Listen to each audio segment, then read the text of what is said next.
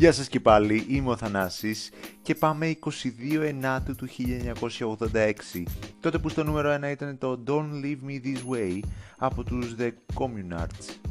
Είναι γραμμένο από τον Kenneth Gamble, τον Leon Huff και τον Carrie Gilbert και αρχικά κυκλοφόρησε το 1975 από τους Harold Melvin and the Blue Notes. Το 1986 έκαναν cover σε In Energy Version το ντουέτο των The Communards και έγινε μεγάλη εμπορική επιτυχία. Φιλική συμμετοχή στα γυναικεία φωνητικά έκανε η jazz τραγουδίστρια Sarah Jane Morris.